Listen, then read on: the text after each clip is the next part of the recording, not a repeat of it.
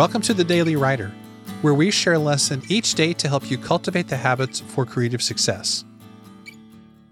Here on this podcast, we talk a lot about topics that are focused on the writer. We spend a lot of time thinking about mindset, habits, success, and related areas. All those topics are important and they feed into our broader goal, which is serving other people with our writing.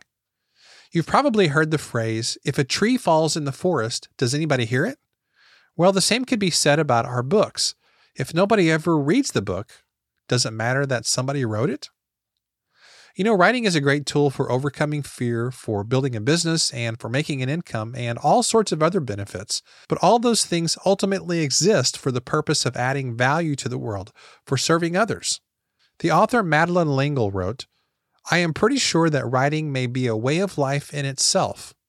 It can be that because it continually forces us away from self toward others.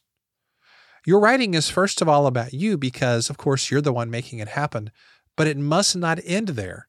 Ultimately, your writing is about serving and inspiring other people. Thanks so much for listening to today's episode.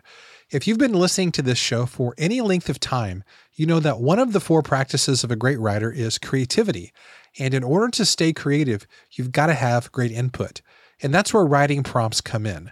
A writing prompt is a sentence or two that helps you break through creative blocks, brainstorm new ideas, and get back into a state of flow.